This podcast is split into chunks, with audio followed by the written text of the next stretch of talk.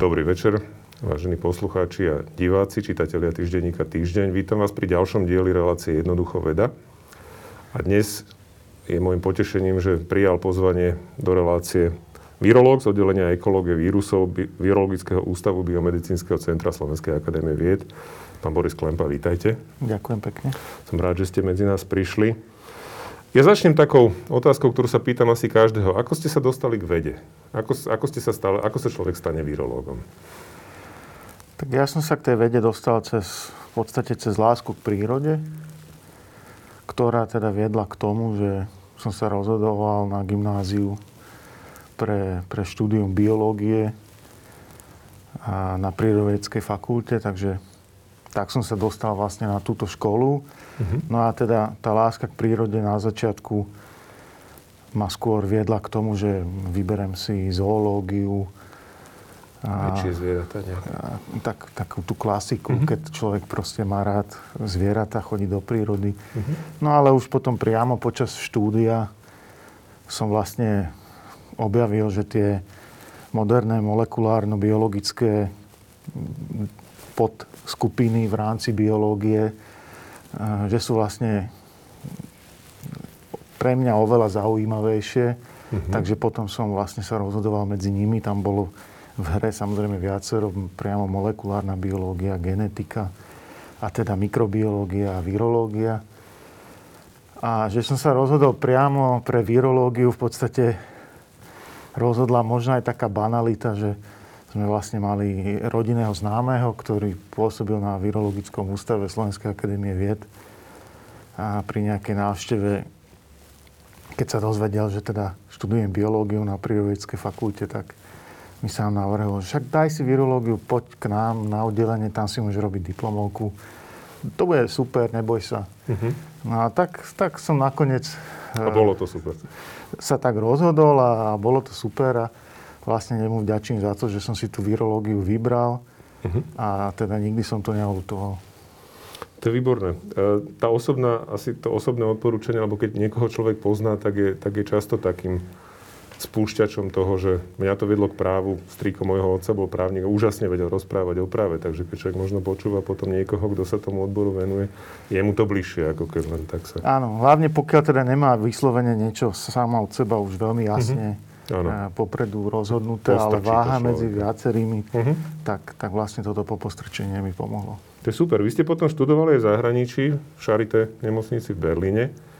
A teda ja som to hovoril už, keď sme sa stretli, že mám taký pocit, že skutočne väčšina slovenských vedcov, ktorí dosiahli aj nejaké úspechy vo svojom výskume, ak nie všetci, boli nejakým spôsobom v zahraničí, aspoň nejakú dobu a teda vrátili sa a pôsobia teraz na Slovensku, takže aj vy ste jedným z nich. Aká bola tá skúsenosť? V čom to bolo iné? Alebo v čom, v čom to bolo dôležité? No, bolo to pre mňa také e, vlastne úplne zrazu zásadná zmena e, v celom živote, pretože ja som vlastne bol taký, dá sa povedať, e, taký domaset, pretože na stred, veľa mojich rovesníkov už chodilo, ja neviem, na internáty a tak ďalej. Uh-huh. Ja som bol vlastne na stred, strednú školu som mal gymnázium v mieste svojho bydliska v Malackách. Uh-huh. Vysokú školu som vlastne dochádzal do Bratislavy z Malaciek, uh-huh. takže ani ten internátny život som nezažil. Ani a vlastne uh-huh. stále, stále u rodičov. Uh-huh.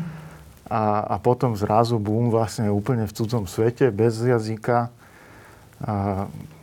novom, Ako sa to novom... dalo bez jazyka? Dalo sa to? Dá, dalo sa to samozrejme vďaka angličtine. Uh-huh.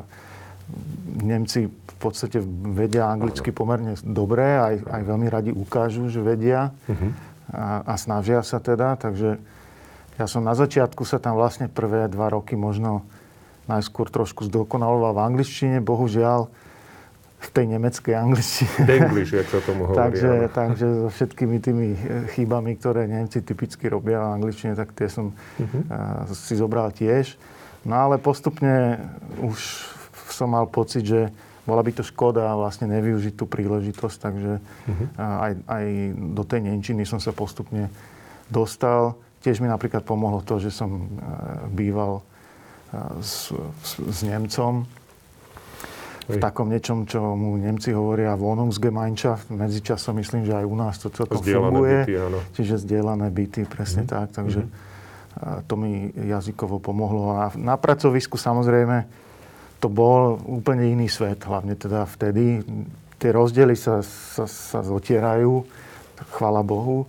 Ale, ale v tom roku 2000, 2001 ten rozdiel bol teda značne, značný a všetky tie molekulárno-biologické metódy, ktoré u nás sme si nemohli ako keby dovoliť, lebo to bolo všetko veľmi drahé, tak tam vlastne boli rutina.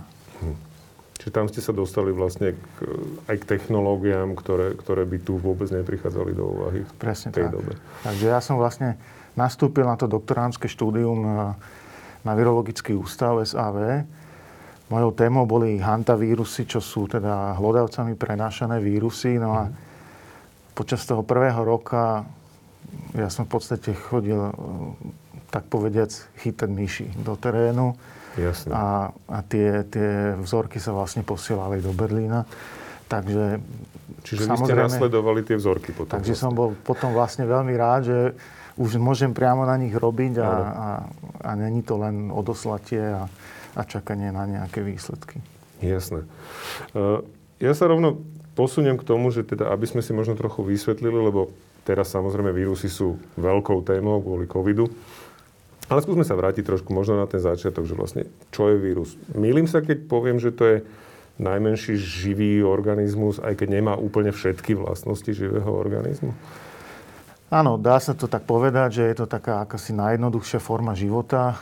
Je to v podstate niečo naozaj na rozhraní, ako keby života a chemickej zlúčeniny v podstate. A práve preto, že mimo tej hostiteľskej bunky ten vírus vlastne ako keby nežil. Je to len naozaj len nejaká e, organická molekula. Mm-hmm. A len keď sa dostane do bunky, tak vlastne ako keby ožíval a začína, začína vytvárať kópie samého seba. Takže je to aj taká filozofická otázka, či vôbec je to vlastne živý organizmus. Ja vždy tvrdím, že, že z môjho pohľadu určite to je živý organizmus kvôli jednej dôležitej veci a síce, že vírusy podliehajú evolúcii. Vlastne sa vyvíjajú a to je pre mňa tá definícia života v podstate oveľa dôležitejšia než samostatný metabolizmus. Všetky tie znaky, áno, jasné, všetky tie znaky, ktoré sa bežne... Takže tým, že sú schopné evolúcie, pre mňa sú to, sú to živé organizmy. Svetkami tej evolúcie sme veľmi rýchle, možno aj teraz v rámci covidu, že vlastne tie jednotlivé mutácie, ale to je aj pri chrípke a pri ďalších vírusoch, samozrejme každý iným tempom a iným spôsobom, ale vlastne to je asi, to máte na mysli asi pod tou evolúciou, či aj dlhodobo? A samozrejme, akokoľvek, či už dlhodobo, uh-huh. alebo, alebo krátkodobo. Uh-huh.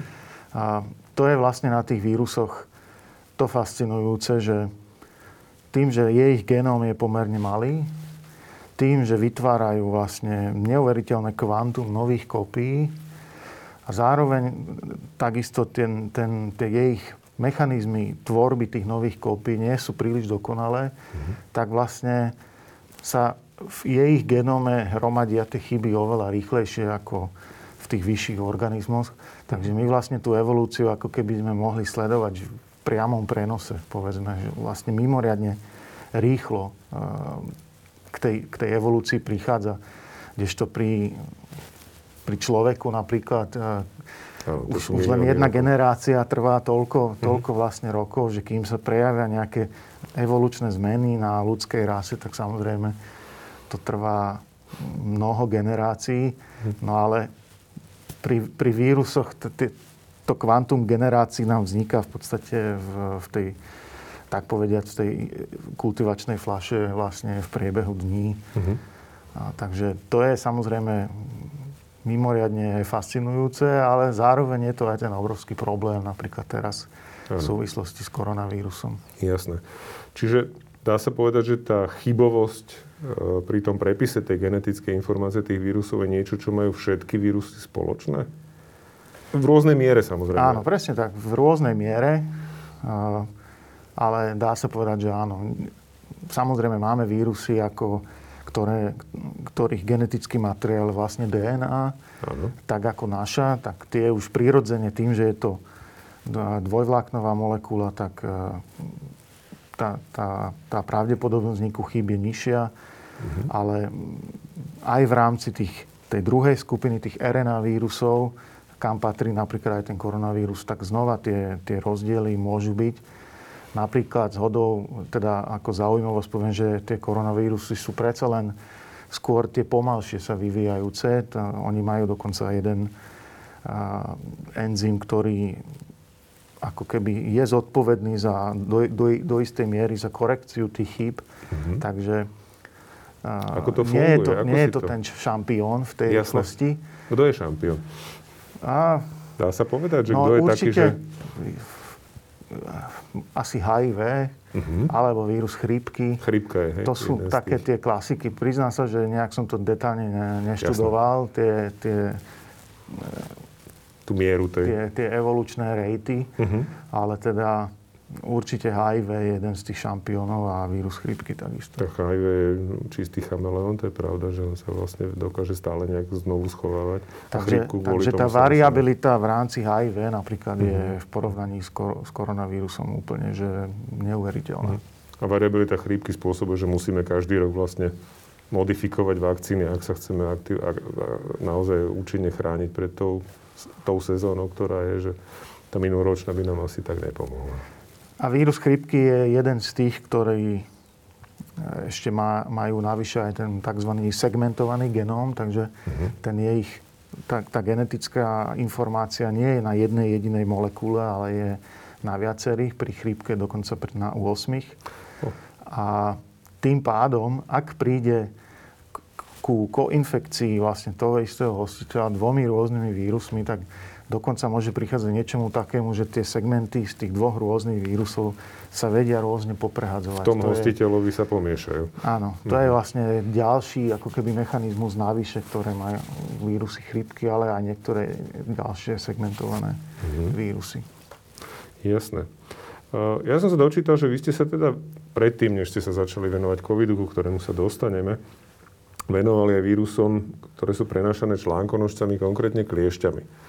Ja mám chalupu v oblasti, ktorú my interne voláme Kliešťovo, lebo je tam tých kliešťov strašne veľa, je to na považi, to je typická oblasť pre kliešte. O čo konkrétne išlo pri tom výskume týchto vírusov? A teda plus aj nejaká, zachytil som poviem, že genová regulácia kliešťov. Áno. Ten eh, výskum vírusu kliešťovej encefalitidy má u nás na ústave, a teda konkrétne na tom oddelení ekológie vírusov vlastne dlhoročnú tradíciu, v podstate od začiatku založenia ústavu. Takže ja keď som sa vlastne vrátil z, z Berlína, tak som samozrejme cítil tú potrebu udržať aj túto líniu výskumu a, a nerobiť proste už len stále tie hantavírusy. Takže stále sa cítim, ako keby je novo prichádzajúci do toho do tej oblasti v porovnaní s antavírusmi, aj keď teda už sú to, už sú to roky, rokúce. Ano. Takže e, teda tá vírus klešťovej encefalitidy je pre nás veľmi dôležitý e, objekt záujmu. Mhm. A, a v čom je to naše pracovisko pomerne jedinečné, je, že vieme pracovať priamo s kliešťami, mhm. takže vieme ich, pria, vieme ich infikovať a teda máme k dispozícii v laboratóriu vlastne model, ktorý zahrňa aj priamo kliešťa. Vieme ho e, infikovať a následne toho kliešťa dať vlastne cicať na, na myš. Mm-hmm.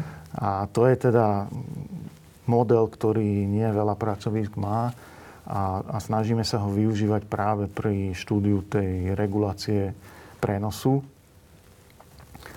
Mm-hmm. A to nám vlastne, tá, tento unikátny model nám otvoril dvere aj do takého európskeho projektu, ktorý bol vlastne zameraný na, vý, na vývoj protikliešťových vakcín. Okay. Čiže tam to by bola vakcína, ktorá vlastne nie je namierená proti tým konkrétnym patogénom. Proti vírusu kliešťovej encefalitidy mimochodom existuje, existuje vakcína. vakcína, ktorá je veľmi účinná. Mm-hmm. Takže to ako keby nebol ten primárny cieľ ale snaha bola vlastne mať vakcínu, ktorá by bránila prenosu akéhokoľvek kliešťami prenášaného patogénu. Vlastne voči všetkým z, z, súčasne, mhm. univerzálna. Mm-hmm. pretože tie iné patogény klieštie, ako je napríklad e, limská borelióza, ano. tak uh, tie sú oveľa tvrdší oriešok, čo sa týka vývoja vakcíny ano. napríklad. A podobne je to s, napríklad s babéziami. Uh-huh. Takže myšlienka bola mať vlastne vakcínu, ktorá by bránila prenosu rôznych týchto kliešťami prenášaných vírusov. A my sme sa do toho projektu ocitli práve vďaka tomu, že sa venujeme že existuje, vírusu kliešťovej encefality, uh-huh. takže sme to vedeli uh-huh. a, využiť tento model.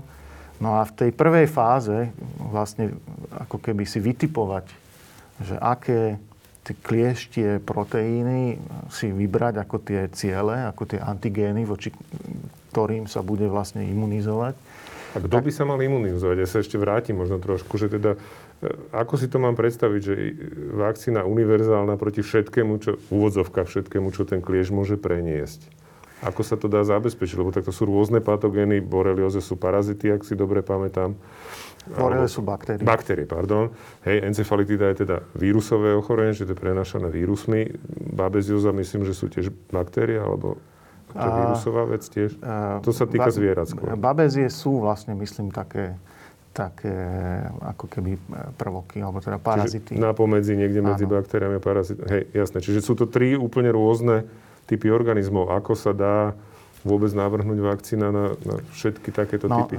Presne, to je, to je vynikajúca otázka, pretože všetky tieto patogény vlastne počas evolúcie práve využili tie, tie kliešte a využili to, že, že kliešte vlastne počas cicania, aby sa im to darilo, to cicanie, tak tiež musia vlastne prekonať rôzne bariéry, ktoré má nachystaný ten hostiteľ. Takže oni musia zabrániť tomu, aby sa začala tá krv zrážať. Ideálne je, aby si to ten hostiteľ vôbec nevšimol. Ideálne je, aby sa tam nezačali nejaké hojace procesy, keďže tie kliešte často cicajú dlhodobo, alebo teda dlhšie, nie je to ako komár. A, takže voči všetkým týmto procesom ten klieš nejakým spôsobom bojuje. A a to tým, že vlastne do, do toho miesta v pichu vypúšťa vo svojich slinách rôz, množstvo, vlastne úplný koktejl rôznych tých aktívnych látok, ktoré teda veľmi lokálne v tom mieste v pichu potláčajú tú imunitnú odpoveď, hm. potláčajú to hojenie rán a podobné. Zrážanlivosť. Podob, hm. vedú, vedie k tomu, aby si to ten nositeľ vôbec nevšimol Hej. a podobne. A toto vlastne mikroprostredie, ktoré tam veľmi lokálne vzniká, tak tie patogény vlastne využívajú. Uh-huh. Čiže oni sú tam ako keby trochu chránené tým, tým samotným kliešťom a to využívajú vlastne preto svoje rozmnoženie. No a pokiaľ sa na, podarí narušiť to mikroprostredie, ktoré si tam snaží vytvoriť ten, ten kliešť, tak tým pádom by vlastne ani tie patogény nemali to svoje ideálne prostredie, s ktorým počítajú uh-huh. a, a tým pádom by imunitný systém vlastne ich rozpoznal a eliminoval. Včas hneď. Áno. Uh-huh. Takže cieľom bolo vlastne zabrániť vzniku toho, toho prostredia lokálne potláčaného zo strany toho kliešťa tým, že keď kliešť príde, tak už v tom momente vlastne ako keby to telo malo vytvorené či už protilátky, alebo aj teda uh-huh. bunkovú imunitu, imunitu priamo na tie zložky slín kliešťa. A čiže v zásade protikliešťovou vakcínou, nie protipatogénovou vakcínou, ale že vlastne telo sa začne brániť hneď po vpichu a zabráni tým tak. pádom vlastne tomu, aby ten klieš bol úspešný aj Čiže vo svojom snažení. Hej, ako... Eh, cieľom treba nebolo zabrániť tomu cicaniu, lebo to, to by neišlo. Samozrejme, vedľajší účinok by mal byť to, že ten, ten, ten klieš by ani nemal byť schopný nejak tam dlhodobo ano. cicať. Ale teda tá hlavná myšlienka bola, aby neprišlo k tomu prenosu tých Tá imunitná reakcia nastúpi hneď a nie až keď sa to rozšíri vlastne po celom organizmu. A vďaka tomu tam tá imunitná odpoveď bude natoľko uh-huh. vlastne aktivovaná a nabudená, že zlikviduje aj tie patogény. Tak na to sa veľmi teším. Ako je to ďaleko? no ten projekt už vlastne skončil. Uh-huh. A ako to často býva pri takýchto projektoch, ktoré predsa boli dosť e, riskantné, tak e, také najzaujímavejšie výsledky prišli úplne tesne pred koncom. Pochopiteľne. Takže momentálne sa snažíme vlastne už len neformálne, bez akéhokoľvek projektového pokrytia, predsa len eh, nejaké veci ešte podokončovať. Uh-huh. tam vlastne ten prvý krok bolo naozaj pochopenie tej génovej regulácie v tom zmysle, že, že sme analyzovali vlastne práve tie slinné žlázy kliešťov a porovnávali nacicané, nenacicané, infikované, neinfikované a sledovali, ktoré gény sú vlastne vysoko nadregulované, čiže mm-hmm. aktivované a spúšťané a uh-huh. ktorých tých proteínov je veľké množstvo vlastne e, vylúčovaných do tých uh-huh. slín. A to boli vlastne tie kandidátske gény uh-huh. alebo tie kandidátske proteíny, s, s ktorými sme potom chceli imunizovať. Uh-huh. A toto sa vlastne do určitej miery podarilo. Niektoré tie gény sme mali vytipované. A teda to, čo sa na, na konci projektu podarilo, bolo to, že naozaj po, po tom, čo sme myši imunizovali klieštimi proteínmi, čiže takými bielkovinami, ktoré ano. kliešť vypúšťa vo svojich slinách, no. tak vlastne následne tie myši boli do určitej miery, bohužiaľ nie dokonalé, ale Jasne. do určitej miery chránené pred infekciou vírusom kliešťovej encefalitídy. Je to akože naozaj e, fascinujúca vec, keď to sa človek nad tým zamyslí, že áno imunizuje kliešťím proteínom a chráni to pred vírusom, tú mhm. myš. Mm-hmm. Áno. A, takže je to veľmi zaujímavé, ale teda v tejto chvíli sme veľmi ďaleko od nejakej, povedzme, klinickej, skú, klinickej skúšky mm-hmm. alebo, alebo niečo podobné.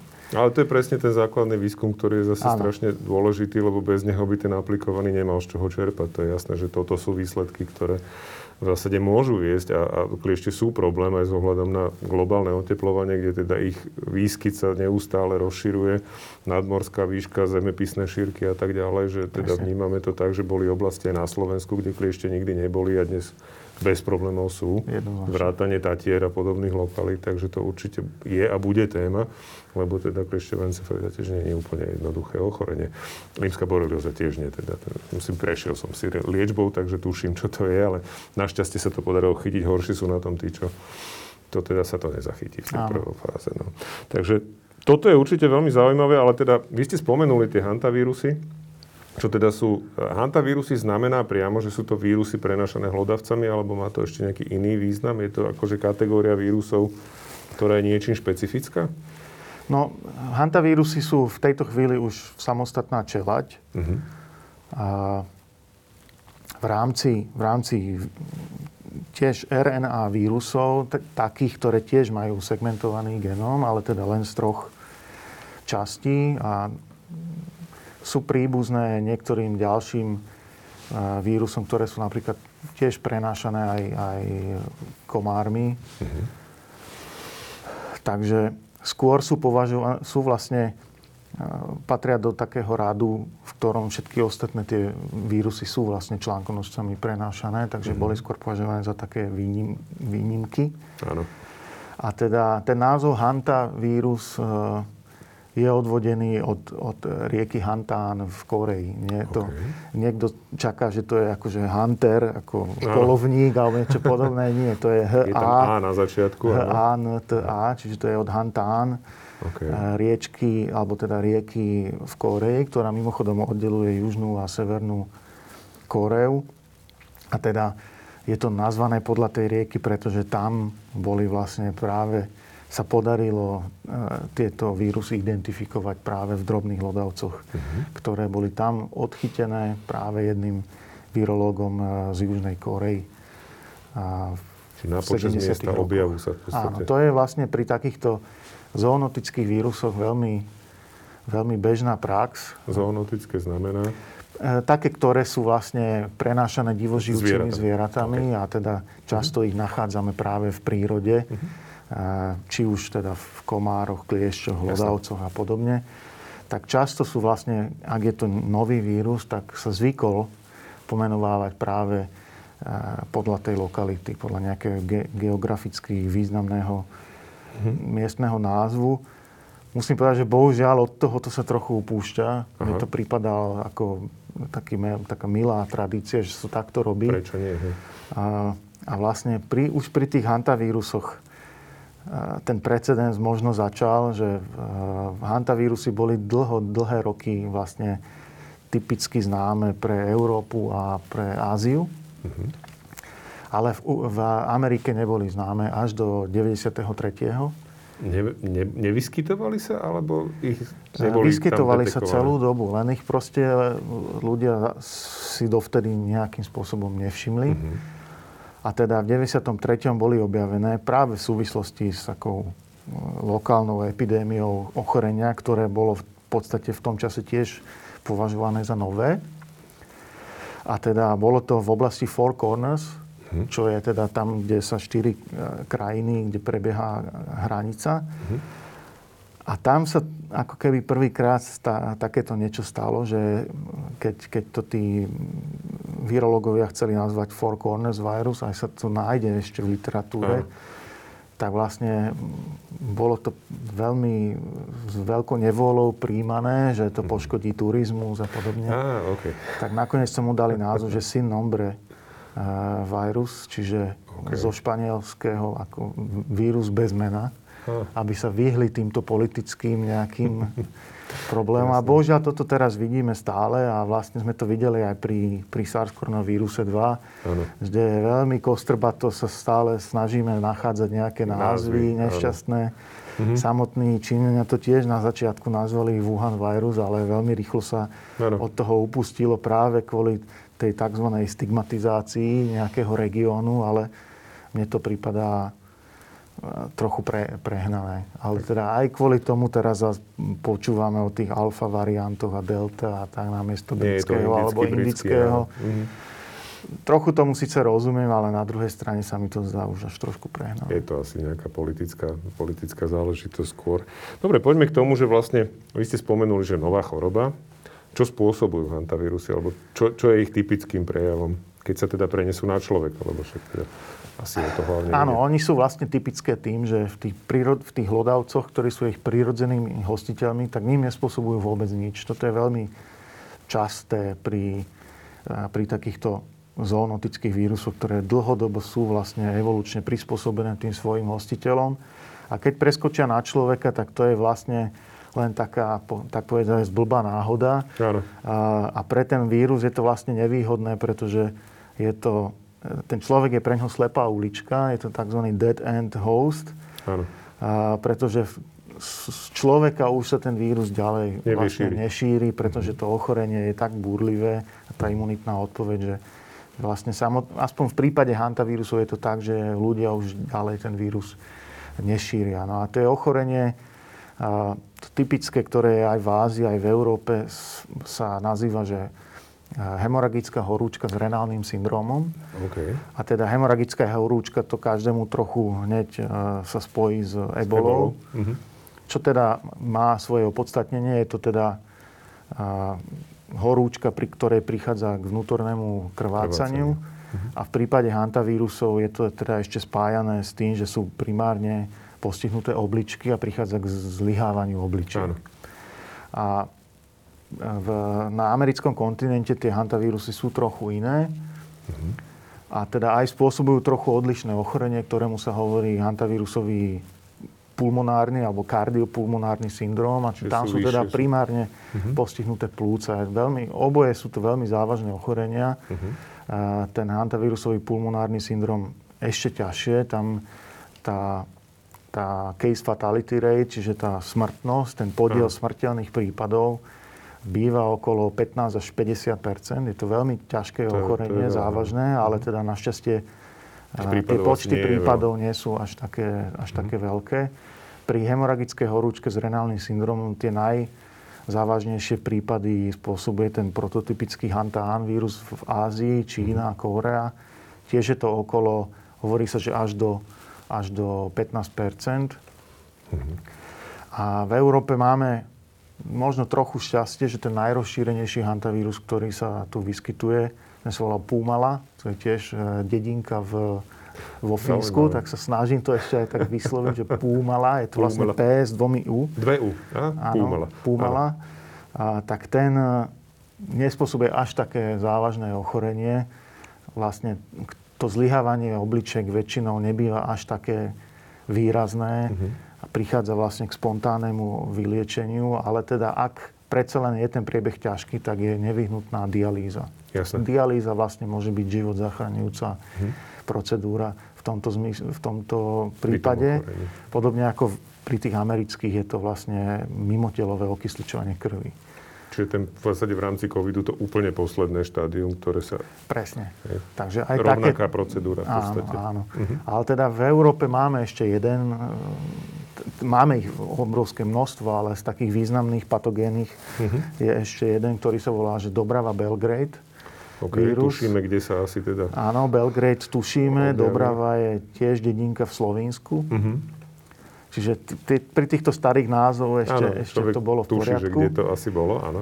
A teda tento je tiež veľmi, spôsobuje veľmi ťažký, môže spôsobiť ťažký priebeh na vlastne v juho-východnej Európe, na Balkáne tiež to môže byť až, až 10-15 mm-hmm. A práve tento Dobrava Belgrade vírus je vlastne taká moja srdcovka. Tomu som sa venoval vlastne počas, okay. počas štúdia eh, v Berlíne.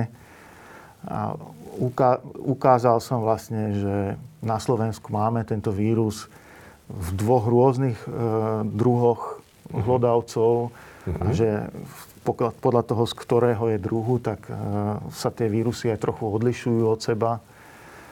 A takisto cez spolupráce sme vlastne ďalší ako keby podskupinu v rámci tohoto vírusu našli v inom druhu hlodavca v Rusku, v oblasti mm-hmm. Černého mora, v Soči. Takže tomuto som sa vlastne dlhodobo venoval a vlastne aj, ešte aj teraz ten, mm. ten výskum prebieha. Mm-hmm. Bol teda samozrejme teraz trošku uťatý tým, tým koronavírusom, ale, ale zrovna minulý týždeň sme mali mm-hmm aktivity a, a snažíme sa vrátiť k tomu. Keď povieme hlodavce, tak väčšina ľudí si predstaví potkana. Hovoríme v zásade o takýchto urbánnych hlodavcoch, alebo hovoríme o všeobecne o hlodavcoch, čiže aj žijúcich vo voľnej prírode? Hovoríme predovšetkým o takých žijúcich vo voľnej prírode. Uh-huh. Z tých urbánnych tá klasická myš domová podstate paradoxne pri nej nebol popísaný zatiaľ žiadny hantavírus. Uh-huh. To je dobrá pri, správa. To je dobrá asi. správa. Pri hlodavcoch, eh, pardon, pri potkanoch, tak potkany majú eh, svojho, svoj hantavírus. Ono je to také typické, že vlastne ako keby ten druh, každý druh hlodavca má svoj typický hantavírus. Okay. A, takže potkany majú, ten sa volá Soul. Okay. A, hantavírus, vidíte Tiež znova. Tušíme, áno.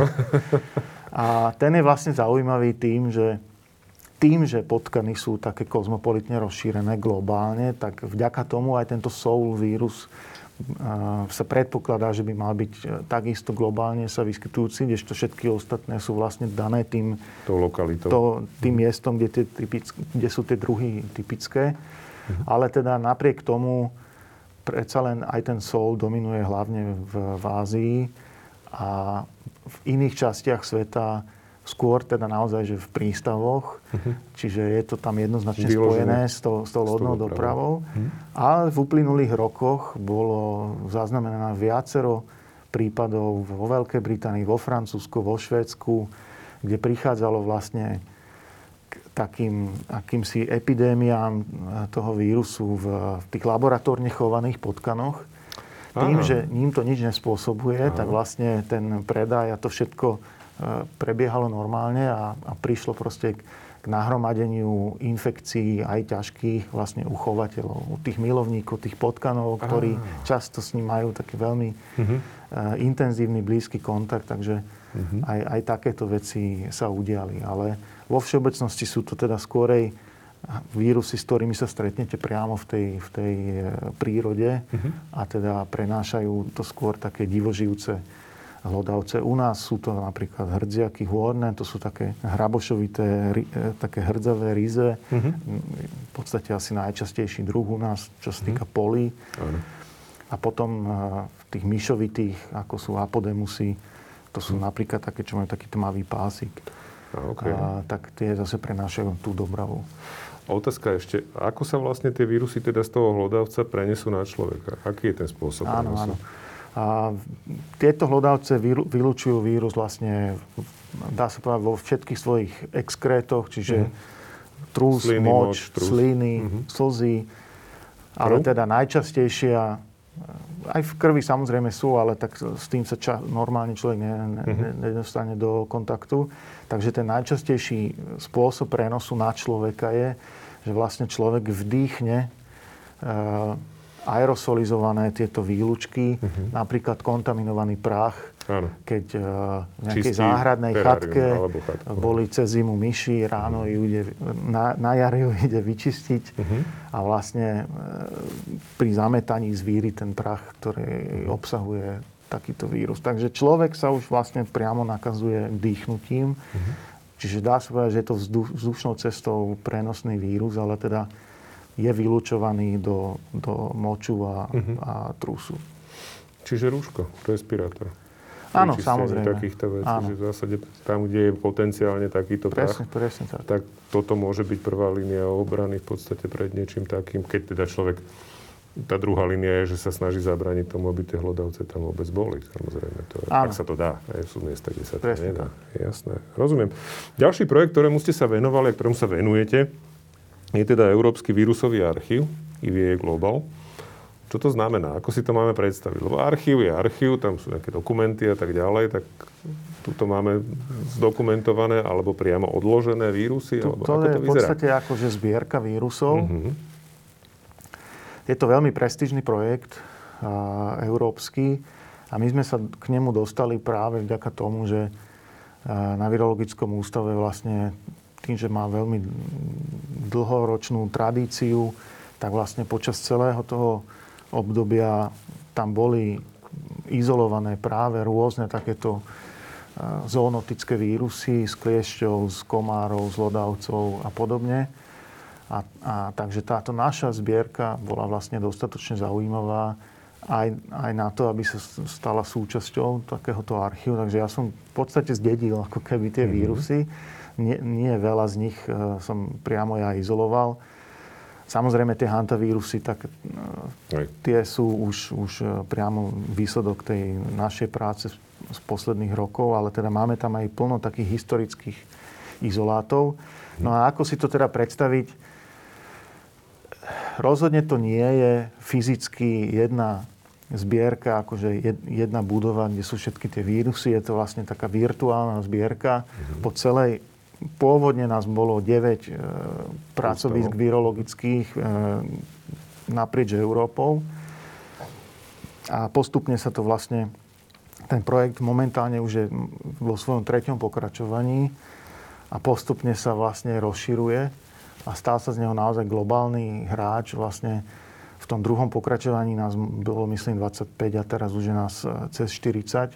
A vlastne súčasťou, napriek tomu, že to je európsky projekt, tak vlastne pracoviska renomované z, z celého sveta a sa do ňoho zapojili, lebo vidia, že to je naozaj výborná vec, takže sú tam, máme tam partnerov jak z USA na jednej strane, tak napríklad aj z Ruska, aj z Číny. Priamo v Wuhanský virologický ústav je napríklad partner, preto som tam aj bol uh-huh. ešte pred pandémiou a takisto Austrália, Južná Afrika. Takže uh-huh. je to naozaj globálny, teda globálne konzorcium a teda každý má samozrejme tie svoje vírusy u seba. Áno. Nie sú nikde zhromaždené na jednom mieste, každý ich má u seba ale teda ku všetkým sa pristupuje ako keby cez centralizovaný portál, uh-huh. online portál uh-huh. a takmer ako, ako cez online shop si to môžete predstaviť, že uh-huh. e, nejaký vedec, ktorý potrebuje vírus pre nejaké svoje štúdium, tak si uh-huh. ich vie ako keby v online shope vyklikať.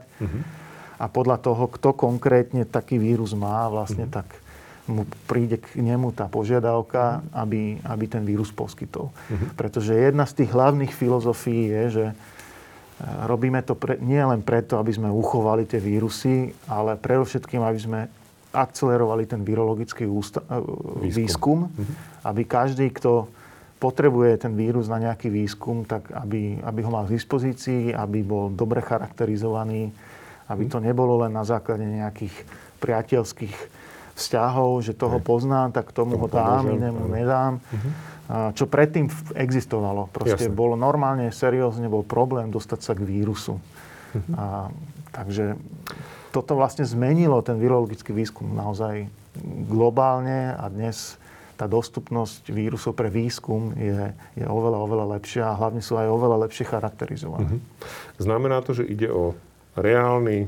vírus v jeho priamej podobe, čiže je to nejaká tá RNA alebo DNA, alebo teda podľa toho, ako to vlastne čo tvorí to samotné telo toho vírusu. Je. Čiže tam sa priamo, keď niekto si zadá takúto požiadavku, tak mu príde samozrejme patrične zabalená, ochránená a tak ďalej. Nejaká zásielka, v ktorej má teda normálny, reálne živý vírus, ktorý on teda následne môže použiť vo svojom výskume. presne tak.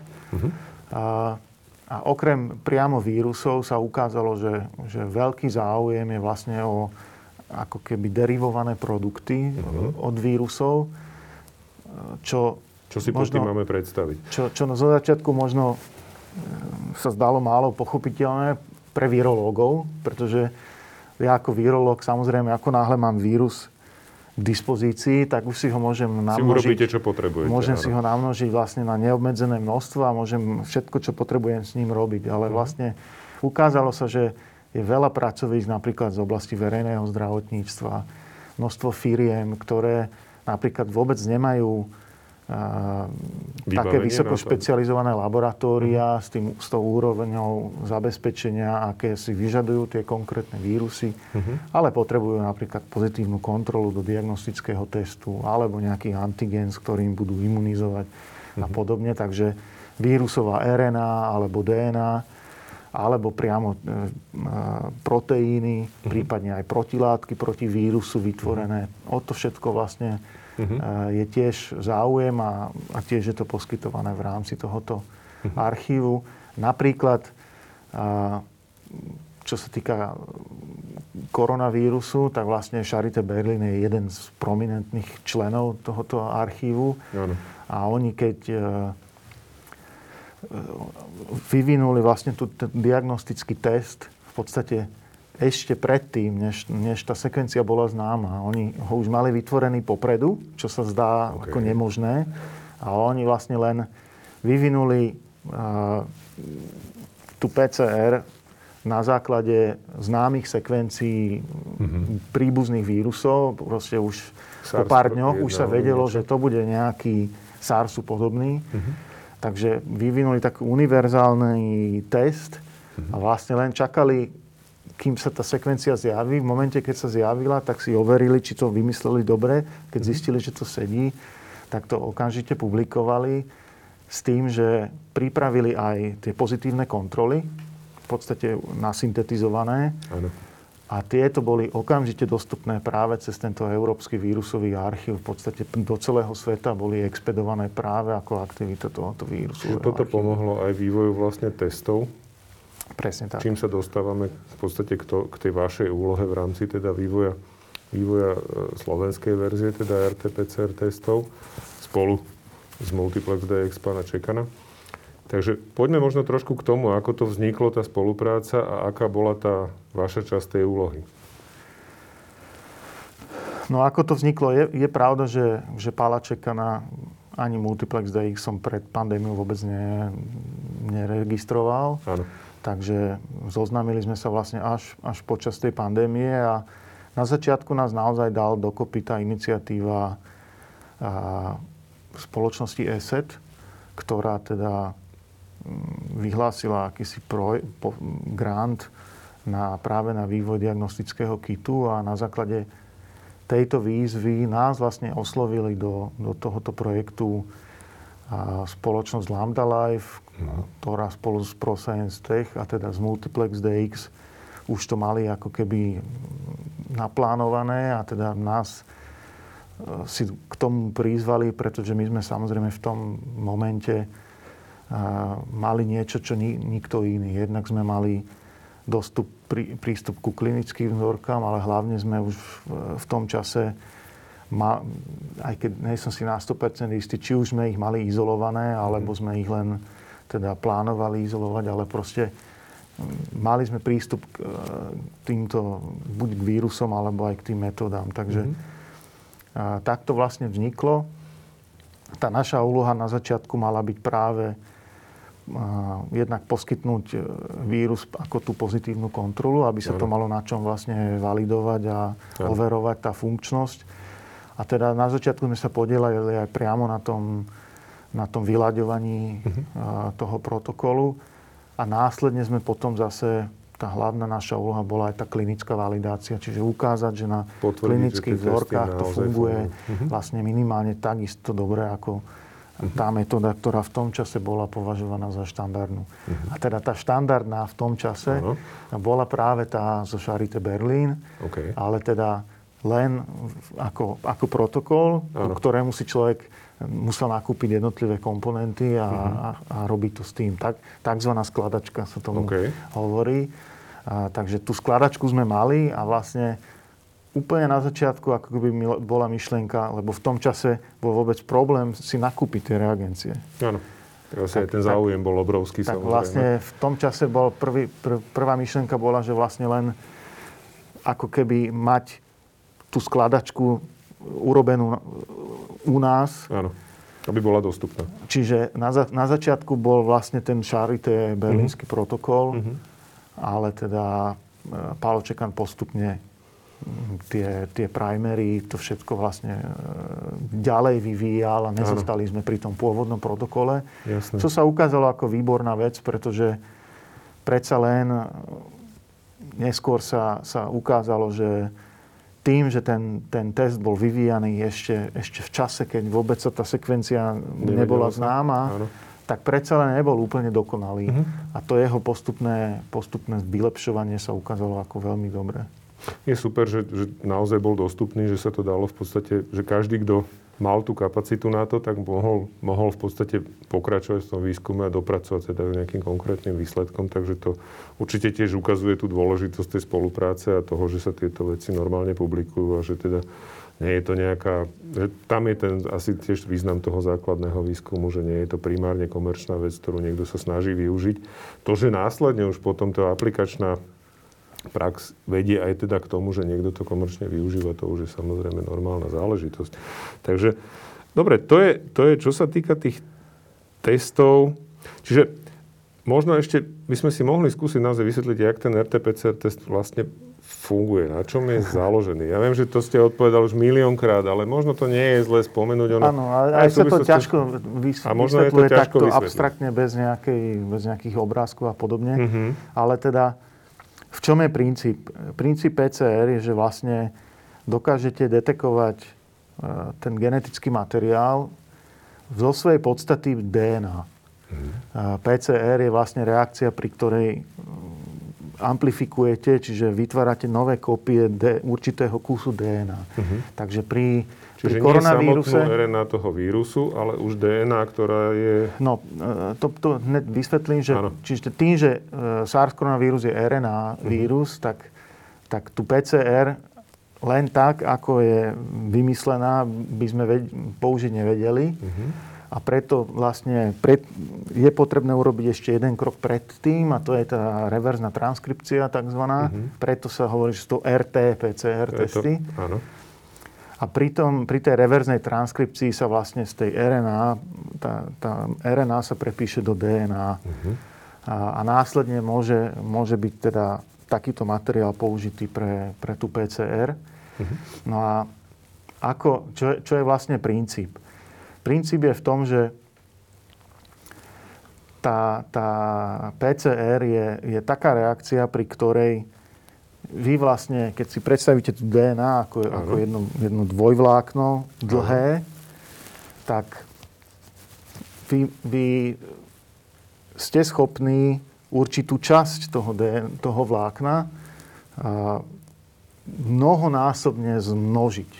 A to, tým, že, vlastne. to, to, a to tým, že keď poznáte presne tú sekvenciu, to, to, to poradie tých štyroch písmeniek ACGT, Aha tak si vlastne ako keby ten, tú časť ohraničíte tými dvomi tzv. primermi. To je mm-hmm. to, čo vlastne vymysleli v tom šarite a čo Pálo Čekan potom vlastne vylepšoval.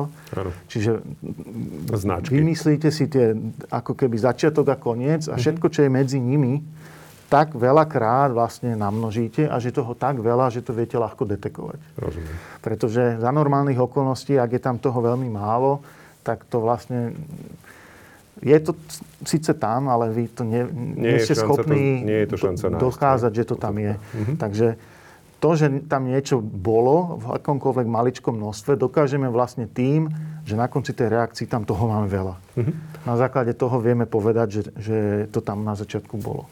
A je to tak, že tá metóda vlastne, ten počet namnožení je nejakým spôsobom definovaný, čiže to, koľko veľa na konci má, mi, mi vie povedať aj, koľko toho bolo na začiatku. Presne tak. To je ešte tá ďalšia vlastne, výhoda, že nie len, že viem, že, ale viem koľko. Áno, áno. Jasne. Uh, lebo čiste teoreticky, to je vlastne, keď si predstavíte, že je to dvojvlákno Áno. a počas tej PCR tam sa striedajú vlastne uh, tri teploty, uh-huh. čiže to dvojvlákno sa pri vysokej teplote oddelí. Áno. Potom sa tá teplota znova trochu zníži. A vďaka tomu tam tie krátke úseky nasadnú. Uh-huh. A pri tej tretej teplote sa vlastne tie krátke úseky doplnia na tú uh-huh. zase pod, podľa Čiže pri každom tom kroku uh-huh. vlastne z jednej molekuly vzniknú dva. Uh-huh. To znamená, na dva na n že je, mo, je počet molekúl podľa toho, koľko je tých cyklov. Uh-huh. A teda väčšinou sa tých cyklov robí 40 alebo 45, pri uh-huh. tomto SARS sa tak, tak nejak tým, že ten prvý šarité protokol bolo, že 45 cyklov, uh-huh a teda ako, ako tá hraničná hodnota pozitivity sa bere 40. Áno. Čiže tá myšlienka je, že pokiaľ vy, lebo vy potom tú množstvo tej DNA vidíte sprostredkovane cez ten fluorescenčný signál, Áno. ktorý vidíte na počítači ako krivku. Jasne. A tá myšlienka je, že pokiaľ sa to počas 40 cyklov, čo by malo byť teda 2 na 40, Áno. že pokiaľ sa to počas tých 40 cyklov ten signál nezačal e, stúpať, No tak, tak potom už, už na 41. to nezačne. Uh-huh. A ak tam niečo začne stúpať, tak to už je vlastne nejaký a, artefakt. Môže to byť otázka nejaké chyby? Áno, že to je vlastne nedokonalosť, pretože za normálnych okolností vy to vlastne meriate ten pomocou toho, že v strede zhruba tej ma- malej molekuly máte znova ešte ďalší ten ano. malú molekulu, zrazu ktorá narastie. dá signál vtedy, keď je odtiaľ odstránená. Uh-huh. A teda po tom 40. cykle už sa predpokladá, že ak tam nejaký signál vzniká, tak je to, je to možno chyba. skôr uh, už, už degradácia vlastne tých, toho materiálu, toho materiálu a uh-huh. tým tam môže vznikať nejaký nešpecifický signál. Uh-huh. Čiže všetko, čo je nad 40, je považované v podstate za nešpecifický signál. Super, ďakujem. Ja som to konečne pochopil, že vlastne ako tie testy fungujú. tak dúfam, že... Krásne teda naši, sa to dá ukázať samozrejme diváci, na nejakých jasne, schémach. Na obrázku. Alebo na, teda, alebo na animáciách. Áno, my točíme aj pre podcast, takže snažíme sa to práve vysvetliť, jasne, aby jasne. to teda aj poslucháči nejakým spôsobom pochopili a verím, že to pochopia.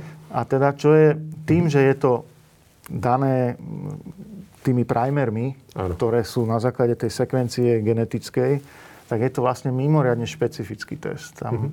v podstate nie je pochybnosť, že, že by to mohlo chytiť nejaký uh, iný vírus, fa, akože falošne pozitívny. Inú časť. Hej. Jedine, ak je to na, tak na, na, nadizajnované, uh-huh. že mhm. vlastne test, ten pôvodný test Charité e, bol minimálne jeden z nich, teda, že aby, aby zachytil akýkoľvek a, ten Sarbeko koronavírus, čiže uh-huh. SARSu podobný ano. E, beta koronavírus. Takže z, pokiaľ Tým je to tak nadizajnované, tak, tak samozrejme sa dá akýmsi spôsobom rozšíriť tú, uh-huh. tú paletu, uh-huh. ale je to mimoriadne špecifické, lebo tie, hmm. tie primery vlastne nenasadnú na nejakú úplne inú sekvenciu. Časť tej, uh-huh, jasné.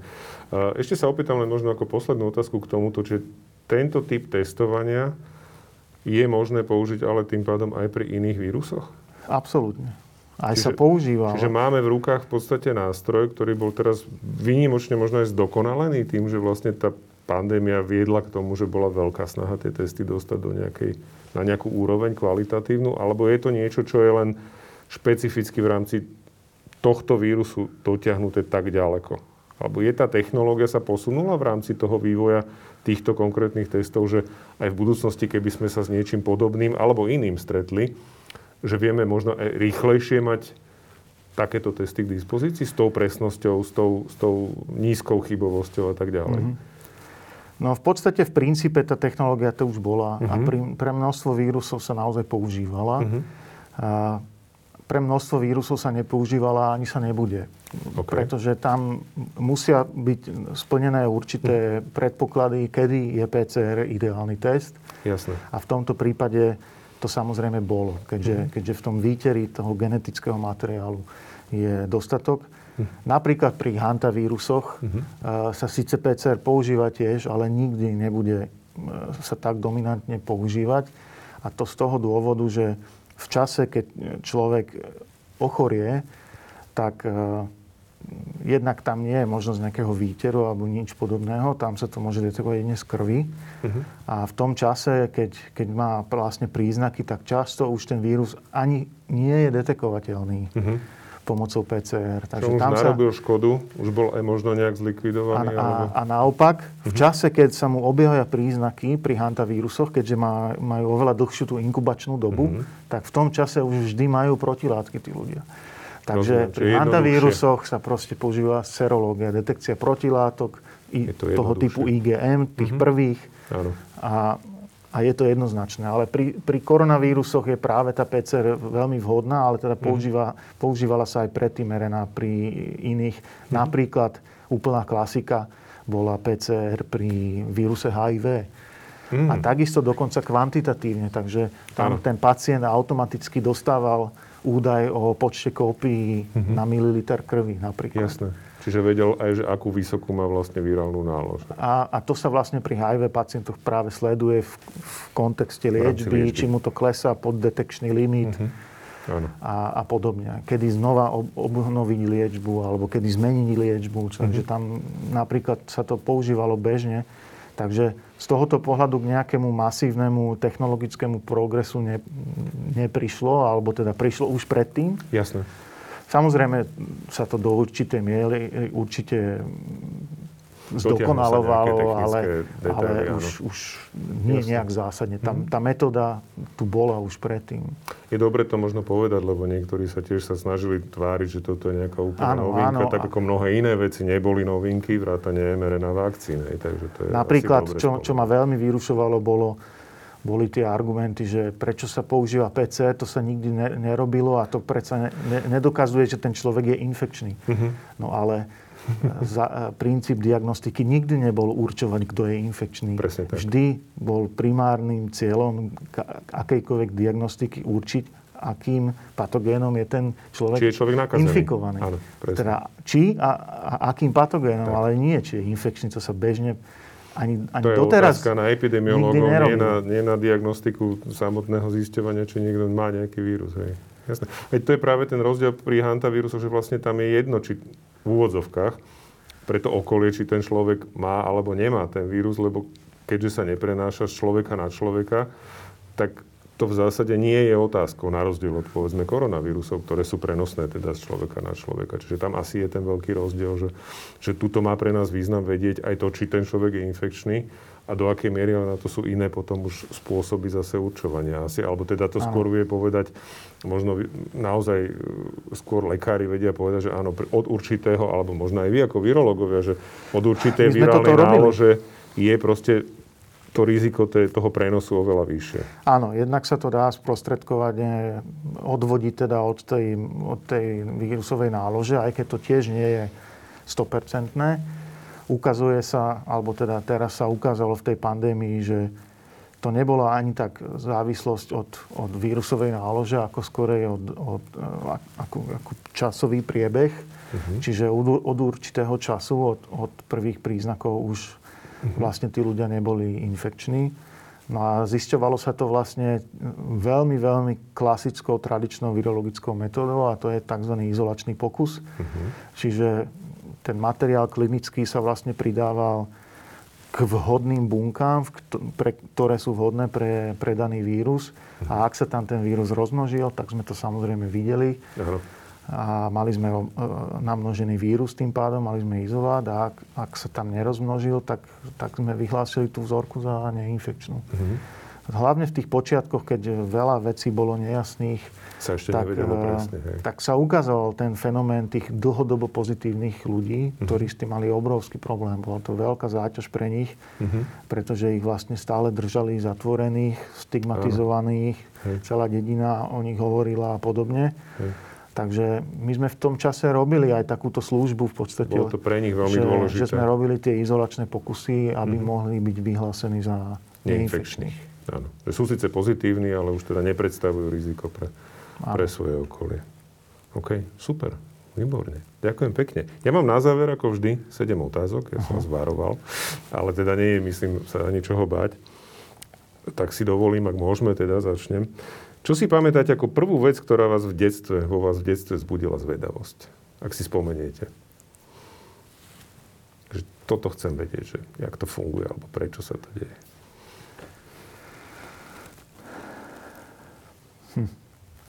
Zvedavosť.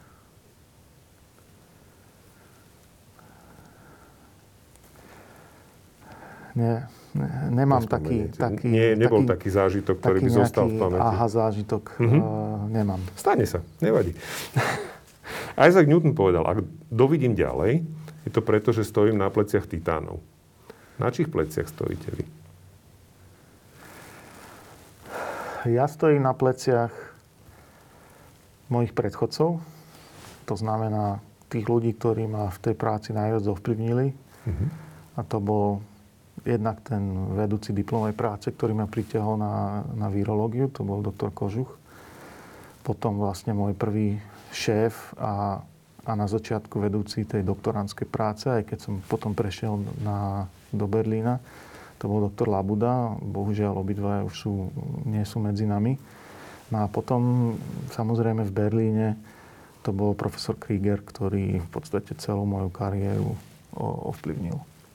Super, výborne. Ja považujem vždy za dôležité spomenúť presne týchto ľudí, lebo to sú tí, ktorí nás niekam posúvajú ďalej. Výborne. Ktorú časť výskumu si najviac užívate? Čo je pre vás to, čo vás najviac baví na tom výskume? Tým, že tá virológia má tiež neuveriteľné široké spektrum tej a, takých akýchsi pododborov a, a sú ľudia, ktorí robia naozaj absolútne molekulárne veci, e, striktne len tými molekulárno-biologickými metódami, všetko len v laboratóriu. A ja mám to, to privilégium, že keďže sa venujem takýmto zoonotickým vírusom, tak vlastne tá moja práca môže zahrňať, netvrdím, že zahrňa stále, ale Mhm. môže zahrňať vlastne prácu v teréne, ten, ten odchyt myši alebo kliešťov alebo čohokoľvek. Mhm. A potom je tá klasická e, laboratórna práca, kde tie vzorky sa spracovávajú a teda potom cez PCR alebo sekvenovanie sa ďalej analýzujú alebo sa teda robí ten izolačný pokus a ak máme už ten vírus v laboratóriu, tak sa ďalej s ním pracuje. Takže to je tá, tá klasická laboratórna časť. No a potom veľmi dôležitá je tá počítačová analýza, Mhm. či už tých sekvencií, alebo potom tie rôzne evolučné analýzy. Čiže to spektrum e, pri, pri mojej práci je naozaj široké a musím povedať, že veľmi som si užíval tie terénne práce na začiatku, ale teraz už v podstate sa ich nezúčastňujem. Väčšinou tým, že všetko je už také profesionalizované, tak my sa spoliehame vlastne na partnerov, ktorí a, chytajú tie zvieratá aj z iných dôvodov. Mhm. A, takže väčšinou vzorky už si nezaobstarávame vlastnými rukami, ale, ale máme ich k dispozícii na základe spoluprác. Ale teda to ma vždy bavilo. Mhm. Napríklad som sa vďaka a, rôznym spoluprácam dostal do Afriky na takéto terénne práce, na takéto Áno. Takže ten terén zostal taký, akože Takže taká... to, to je taká, samozrejme veľký, veľký zážitok. Áno. Ale ja takisto mám rád aj tie bioinformatické analýzy. Už, Mhm. už keď má človek sekvenciu, Jasné. to vzrušenie, keď e, získa tie hrubé dáta priamo z toho nejakého stroja a teraz ide sa prvýkrát zistiť, e, pozrieť, že či je to to, čo čakal, že tam je, alebo či to bude niečo nové, tak to je samozrejme tiež veľmi, veľmi zaujímavé. Super. V živote vedca, ktorý bol váš najlepší moment? Ak bol taký, že... No, to sa veľmi ťažko hodnotí, ale teda vec, ktorá mne priniesla také naozaj, že najväčšie uspokojenie, ako keby, tak to bolo, keď e, vlastne v Berlíne prišiel na návštevu jeden kolega z, z Marburgu, ktorý sa venoval práve e, iným vírusom, prenášaným tiež hlodavcami v Afrike. E, Lassa vírus, to je veľmi známy ako veľmi nebezpečný vírus. Uh-huh. A on povedal, že viete čo, ja mám plný mrázak zoriek z Afriky, hlodavcov. A neviem, neviem už, čo s tým. Nechcete, nechcete to? Mohli by ste tam pozrieť na hantovírusy. A, a môj šéf, eh, profesor Krieger, bol veľmi skeptický. A, ne, a proste to nemá zmysel. V Afrike nie, sú hantavírusy žiadne známe. A ja, mňa to strašne lákalo a strašne som to chcel. Tak uh, som si to akože vy, vymodlil, že áno, chceme, chceme tie vzorky. A potom samozrejme s tým bolo spojené rôzne výzvy, že ako nájsť vírus, ktorý neviem, ako vyzerá a podobne. Ano. Ale teda výsledkom, to, že som si to tam vtedy vydupal, že chcem tie vzorky, tak vďaka tomu sme vlastne objavili prvý africký hantavírus, následne prvý africký hantavírus v úplne inom druhu e, živočícha. Vôbec to nebol hlodavec, ale bol to hmyzožravec Jasne. To odštartovalo takú úplne nový smer hľadania hantavírusov v iných, uh-huh. iných cicavcoch, nie v hlodavcoch. Takže dnes už vieme, že sú napríklad aj v netopieroch alebo v krtoch. Takže Jasne. na toto som tak, na, tak najviac hrdý, že potom to som vlastne chňapol a že tie prvé uh-huh. hantavírusy v Afrike sú naozaj do veľkej miery moja zásluha. Tak to je super, to rozumiem. To, je, to určite je niečo mimoriadne. Ja sa hneď opýtam aj naopak, ktorý bol ten najhorší moment? Ak bol taký. Ak si spomeniete niečo, čo hm. fakt nebolo dobré. Mal som veľmi zaujímavú skúsenosť, e, veľmi skoro, na začiatku kariéry vlastne, ktorá teda v tom momente mi to pripadalo úplne niečo, niečo veľmi zlé. Z dnešného pohľadu to vnímam tak, že to tiež vlastne pomohlo ma formovať do nejakej miery a že som hneď na začiatku zažil niečo, čo už ma potom neskôr nemohlo prekvapiť. Mm-hmm. Ale zažil som vlastne, že pri prvom mojom článku, ktorý som mal ako, ako prvý autor, vo veľmi dobrom časopise Journal of Virology, ano. tak vlastne tá hantavírusová komunita je pomerne mála. Nie sú to také vírusy, ktorom by sa venoval zrovna ano. celý svet. A keď nám prišli vlastne do Berlína na návštevu virológovia, ktorí sa venujú hantavírusom e, z iných krajín, tak e, sme im ukázali ten, ten draft, vtedy to bol ešte len draft, ano. ešte nebol ako teda odoslaný už bol do časopisu, myslím, že aj prijatý, ale teda ešte, áno, bol aj prijatý, mm. ale ešte nevyšiel. Áno. A v rámci akože kolegiality sme im ich ukázali. Mm-hmm. A boli tam veci, ktoré akože veľmi protirečili tomu, čo oni predtým publikovali. Rozumiem. No, ale teda otvorená duša, mysel, tak akože však to je normálne, ano. my sme teraz našli niečo nové, tak nesedí to s tým, čo ste vy mhm. ukázali, nevadí. A pre mňa to boli ako veľký, veľké vzory, veľkí hrdinovia, alebo som videl tých x článkov, kde všade Jasne. Na, tí poslední autory boli práve títo ľudia. Tak, e, tak som samozrejme s veľkým nadšením prijal takú možnosť, že ísť s nimi večer na pivo. Okay. No a na tom pive ma akože sa snažili tak, takým neskutočne zlým spôsobom akože zlomiť, že mm-hmm. to nemôžeš takto a mm-hmm. musíte ten článok zmeniť a, Aha. a, a my ťa zničíme, keď to neurobíš. A, wow. Takéto veci, čo som absolútne netušil, že vôbec môžu existovať. Nečaká, áno, hej. A, a vyslovene tak profesionálne, akože dobrý a zlý policajt, chvíľku mm-hmm. sa mi zaliečali, chvíľku sa mi vyhrážali Celý večer som bol jak, jak obarený. Hej. Ale teda nejak som to ustál a s tými ľuďmi som potom vlastne celé tie ďalšie roky sa musel vydávať na tých konferenciách. No to ale, je nepríjemné veľmi. A, to je, áno. A teda pointa je, že sa im to nepodarilo, že ma vlastne nezlomili, ani mi nezničili tú kariéru. Očividne. A, a, očividne. A teda e, také, také nejaké uzavretie toho krúhu nastalo pred pár rokmi, mm-hmm. kedy ma zavolali ako oponenta e,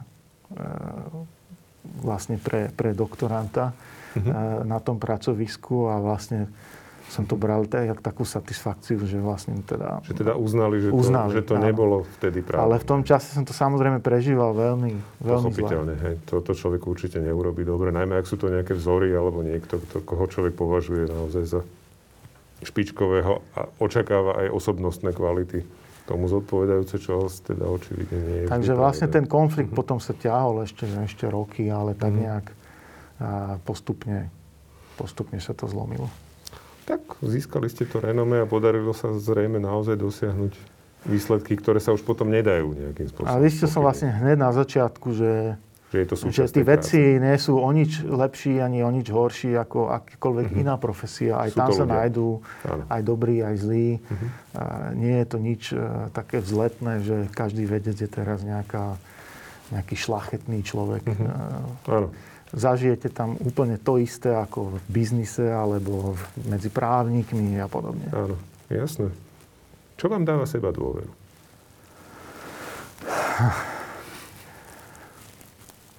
čo mi dáva seba dôveru.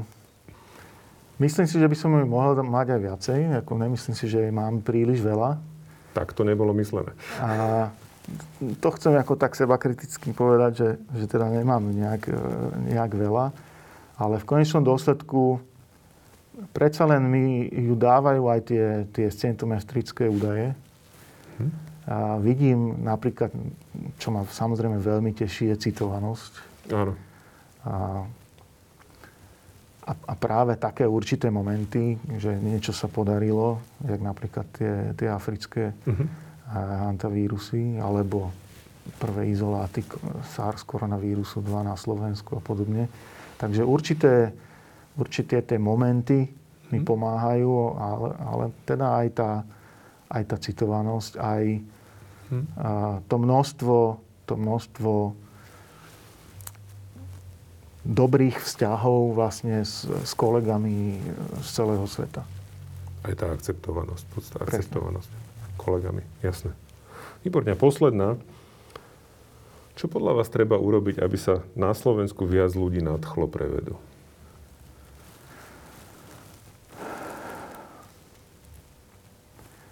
No určite treba pre tú vedu vytvoriť e, lepšie podmienky,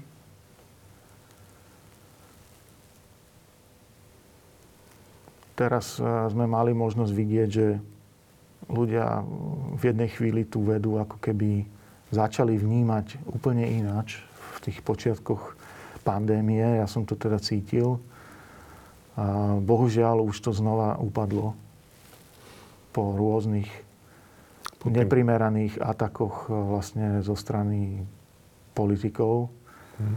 Takže tie, tie podmienky sú samozrejme dôležitá vec, pretože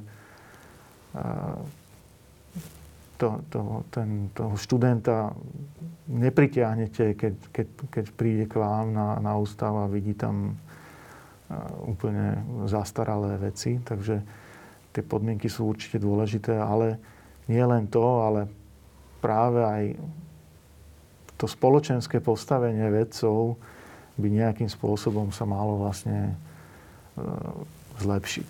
Ale že, že ako konkrétne, myslím si, že tá pandémia teraz predsa len bude určitý zlom, uh-huh. pretože cítim, že v tých médiách máme oveľa väčší priestor, ako sme mali a dúfam, že to bude jedna z vecí, ktorá pomôže aj do budúcna. Vynikajúce záverečné slova. Pán Boris Klempa, ďakujem veľmi pekne za účasť. Ja ďakujem za pozvanie. A na vás sa teším o dva týždne. Ďakujem pekne.